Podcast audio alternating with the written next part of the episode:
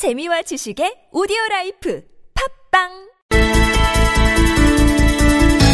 네, 저희가 추석 특집으로 마련한 첫 번째 코너는 추석에도 바쁜 사람들입니다. 추석이지만 평소보다 오히려 더 바쁜 분들이 계시죠. 그리고 고향을 못 가는 분들이 계시는데요. 오늘은 특별히 또 이분을 연결하지 않을 수가 없습니다. 어제 저녁에 지진이 발생하지 않았습니까? 그래서 환경운동연합이 어제 저녁에 성명까지 발표를 했는데요. 자, 환경운동연합의 김혜정 원전특위 위원장 연결해서 이야기 나누도록 하겠습니다. 자, 여보세요. 예, 여보세요? 예, 예, 안녕하세요. 예, 안녕하세요. 네, 어떻게 그 지금 추석도 없이 계속 지진 상황 체크하고 계시는 겁니까, 위원장님? 지진 상황이 좀 워낙 위중해서요. 네네. 네, 아무튼 고생 많으시고요. 자, 어제 성명을 내놨는데 그 더큰 네. 규모의 지진이 올 수도 있다 이런 경고라고 해야 될까요? 이런 우려를 네. 표했었는데 그 근거가 어떻게 되는 겁니까? 어, 그 국내 지질 전문가들이 네. 어, 사실은 여러 이제 자료를 취합해서 평가를 한 결과 한반도에서 최대 7.45 규모의 지진이 발생할 수 있다고 예측한 그 연구 논문들이 이미 발표된 게 있고요. 7.45요? 예. 네네. 네. 어, 엄청난 규모죠. 어제 발생한 지진이 5.8 규모인데 네네. 보통 그 1이 늘어나면 지진 에너지는 10, 아, 30배 이상 커지기 때문에 어허, 굉장히 예. 큰 지진이라고 할 수 있습니다. 예. 근데 어제 5.8 규모 지진도 그 계기 관측 이래 최대 지진이잖아요. 우리가 뭐 다 알고 예, 예, 있지만. 예.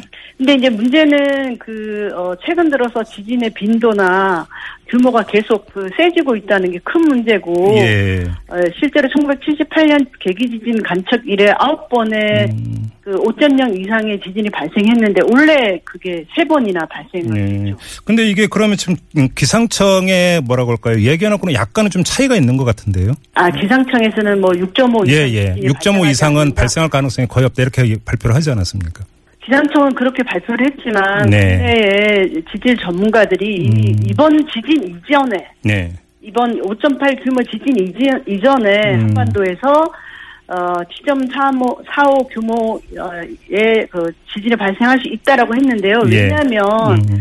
이번에 발생한 경주 일대는 과거에 뭐 779년 또 1643년에 뭐 6.0에서 7.3 규모의 지진이 발생을 해서 아, 이전에도? 예. 100여 명이 사망한 사례가 있습니다. 예. 특히 예. 그이 동남부 일대는 음. 60여 개의 활성 단층이 있어요. 예. 논문으로 보고된 것만 해도 그렇습니다. 네. 그렇기 때문에 어 실제로 그 이곳에서 5.8 이상 규모 이상의 지진이 발생되는 게 네. 어 그 뭐 이례적이다 이렇게 말할 수 없고요. 네. 어 무엇보다도 어 지진은 예측할 수가 없기 때문에 네, 네. 실제로 어 기상청이나 이런 데서 어, 6.5 이상의 지진이 발생하지 않는데 이렇게 단정할 수가 없는 거죠 오히려. 아, 그래요. 자, 이제 네. 많은 분들이 이제 어제 지진 소식을 접하고 이제 가장 먼저 떠올렸고 또 가장 크게 우려했던 것이 결국은 월성 원전에 미치는 영향이 이것 아니었어요. 어떻게 뭐 지금까지는 그렇죠. 괜찮은 것 같은데 어떻게 진단하세요? 어, 지금 어제 발생한 지진 그 진앙지에서 27km 정도 떨어진 곳에 이제 월성 원전 6기가 가동 중에 있고 예, 또 예. 50km 조금 넘어서는 고려 원전이 건설 중인 거 포함해서 10개가 있어요. 예.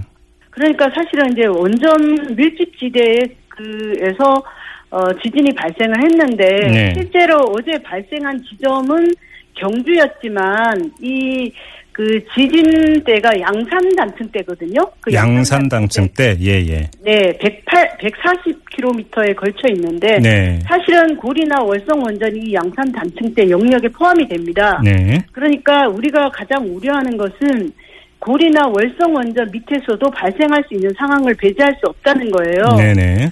어, 그러니까 지금 이제 그 월성 원전에 대한 불안감을 갖는 것이 저는 뭐 자연스럽다고 음, 보고요. 네네. 오히려 그동안에 우리나라는 지진 안전지대라고 음. 얘기가 되어 와서 네네. 실제로는 이 원전 밀집 지역의 지진 발생 위험 평가나 음. 활성 단층 조사가 제대로 안 돼 있고 네. 내진 설계도 어, 어떻게 보면 그 어, 상대적으로 약하게 되어 있기 때문에 지금 6.5가로 되어 있죠? 내진 설계가. 네 그렇습니다. 예.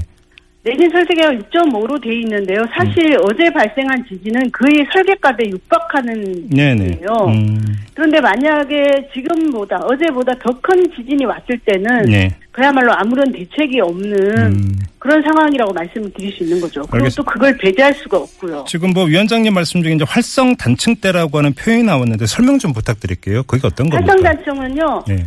그 180만 년 동안에 한 번 이상 단층이 움직인 걸 활성단층이라고 하고 네. 앞으로 또 움직일 가능성이 있는 거죠. 음. 그 어제 발생한 지진이 바로 그 활성단층대인 양산 단층대에서 발생한 지진이에요. 그러면 지금 어제 있었던 그 지진이 그 네. 7월이었던가요? 울산 해역에서 규모 5.0의 지진이 발생을 했었었잖아요. 이것과 연관성이 있다고 봐야 되는 겁니까? 어, 뭐, 전문가, 그때 5.0, 7월 5일에 발생한 5.0 지진은 울산 앞바다 51km 지점에 예, 예. 발생했는데, 네. 그거는 이제 해양이 진앙지였잖아요. 예. 그리고 이번에는 육상이 진앙지였잖아요. 네. 그러니까 지금 이제 지질 전문가들이 그 일본에 그 작년 연말인가 있었던 구마모토 지진 네. 그런 영향도 배제할 수 없다. 음, 그리고 실제로 어. 그 동일변 대지진과 연관성 이런 것도 연구해봐야 된다 이런 주장들이 나오고 있는데 예. 어 구마모토 지진하고의 연관성에 대한 문제를 음. 그 지진 전문가들이 어, 배제할 수 없다고 얘기를 하는 상황이죠. 문제는 우리나라가 그 어, 지난번 그 해양 지진 때도 밝혀졌지만 네. 해양에 대한 지진 조사는 거의 된 게 없어요. 음. 그리고 활성 단층대에 대한 그러니까 지진 단층이 있는 단층이 움직일 수 있는 그런 활성 단층대에 대한 어, 지진 조사도 음. 대단히 취약하고요. 또 예. 당연히 그러니까 지진 평가라든가 원전 내진 설계 이런 예. 것도 취약하다고 말씀드릴 수 있죠. 알겠습니다. 대비책을 어떻게 세워야 된다고 보세요? 저는 지금 사람들이 가장 불안해하는 게 원전입니다. 네네. 그래서 우선 원전을 그 어, 점진적으로 중단을 하고 네. 실제로 그 가동 중인 원전에 대해서는 음. 그동안에 배제해왔던 활성 단청을 포함해서 최대 지진 평가를 다시 하고요. 네네. 이에 따라서 음. 그 과거의 그 지진 기록에 기초한 내진 설계 기준을 음. 강화해야 된다. 아, 예, 예. 이게 알겠습니다. 저는 그 국민의 안전을 위해서 원전 안전을 위해서 가장 시급하게 네. 어, 대책을 세워야 할 부분이라고 생각을 합니다. 알겠습니다. 자, 말씀 여기까지 드릴게요. 그래도 뭐 추석은 쇠시하죠. 추석 잘 쇠시고 위원장님. 네, 고맙습니다. 네, 지금까지 환경운동연합의 김혜정 원전특위 위원장과 함께했는데요.